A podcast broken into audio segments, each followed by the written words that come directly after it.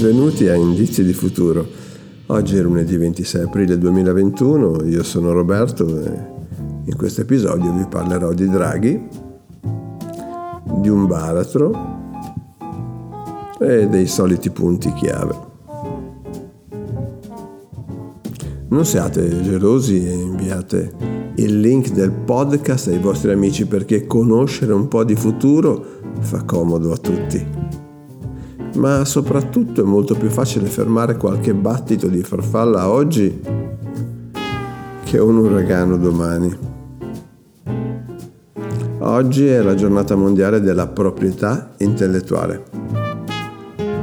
E se nella vostra rubrica telefonica c'è qualcuno che si chiama Anacleto, beh, è giunto il momento di fargli gli auguri perché è uno dei santi del giorno. Dunque, Draghi, il Presidente del Consiglio del governo italiano ha dovuto affrontare Ursula Gertrude von der Leyen, il Presidente della Commissione europea. Mm, oggetto del contendere le rassicurazioni riguardo all'intervento delle riforme a contrastare alcune annose problematiche che ci perseguitano da decenni, ovvero il lavoro nero, la riforma della giustizia, le semplificazioni delle procedure, la concorrenza e infine le liberalizzazioni. Nulla di nuovo. Se non per il fatto che erano problemi italiani e ora pare siano problemi europei.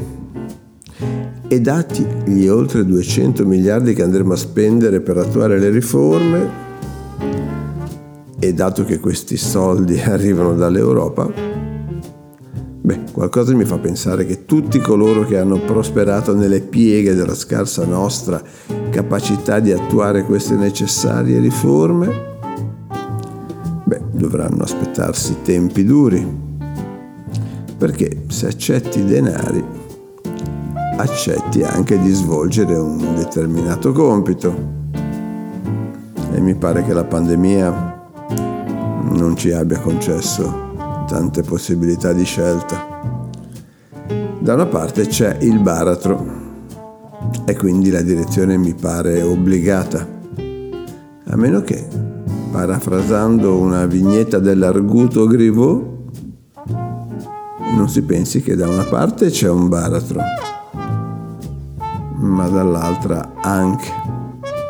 I temi nodali del piano nazionale di resistenza e di resilienza sono incentrati sulla transizione energetica, la modernizzazione, ovvero la digitalizzazione dell'amministrazione pubblica, la cultura e così via.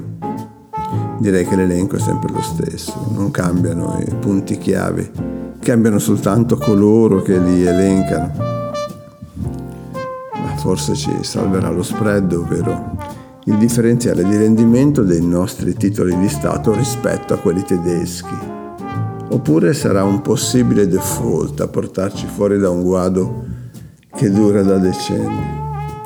Insomma, come nei migliori thriller in cui i malviventi appaiono imprendibili ed un tratto, come per magia, una traccia si svela di fronte a noi capace di mettere in chiaro trame altrimenti oscure, beh, dobbiamo seguire i soldi.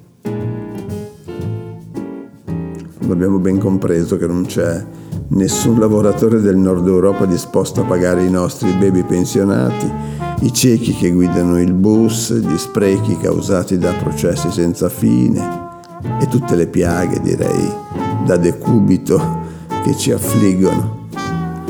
Comunque, anche oggi abbiamo trovato qualche indizio di futuro. A domani!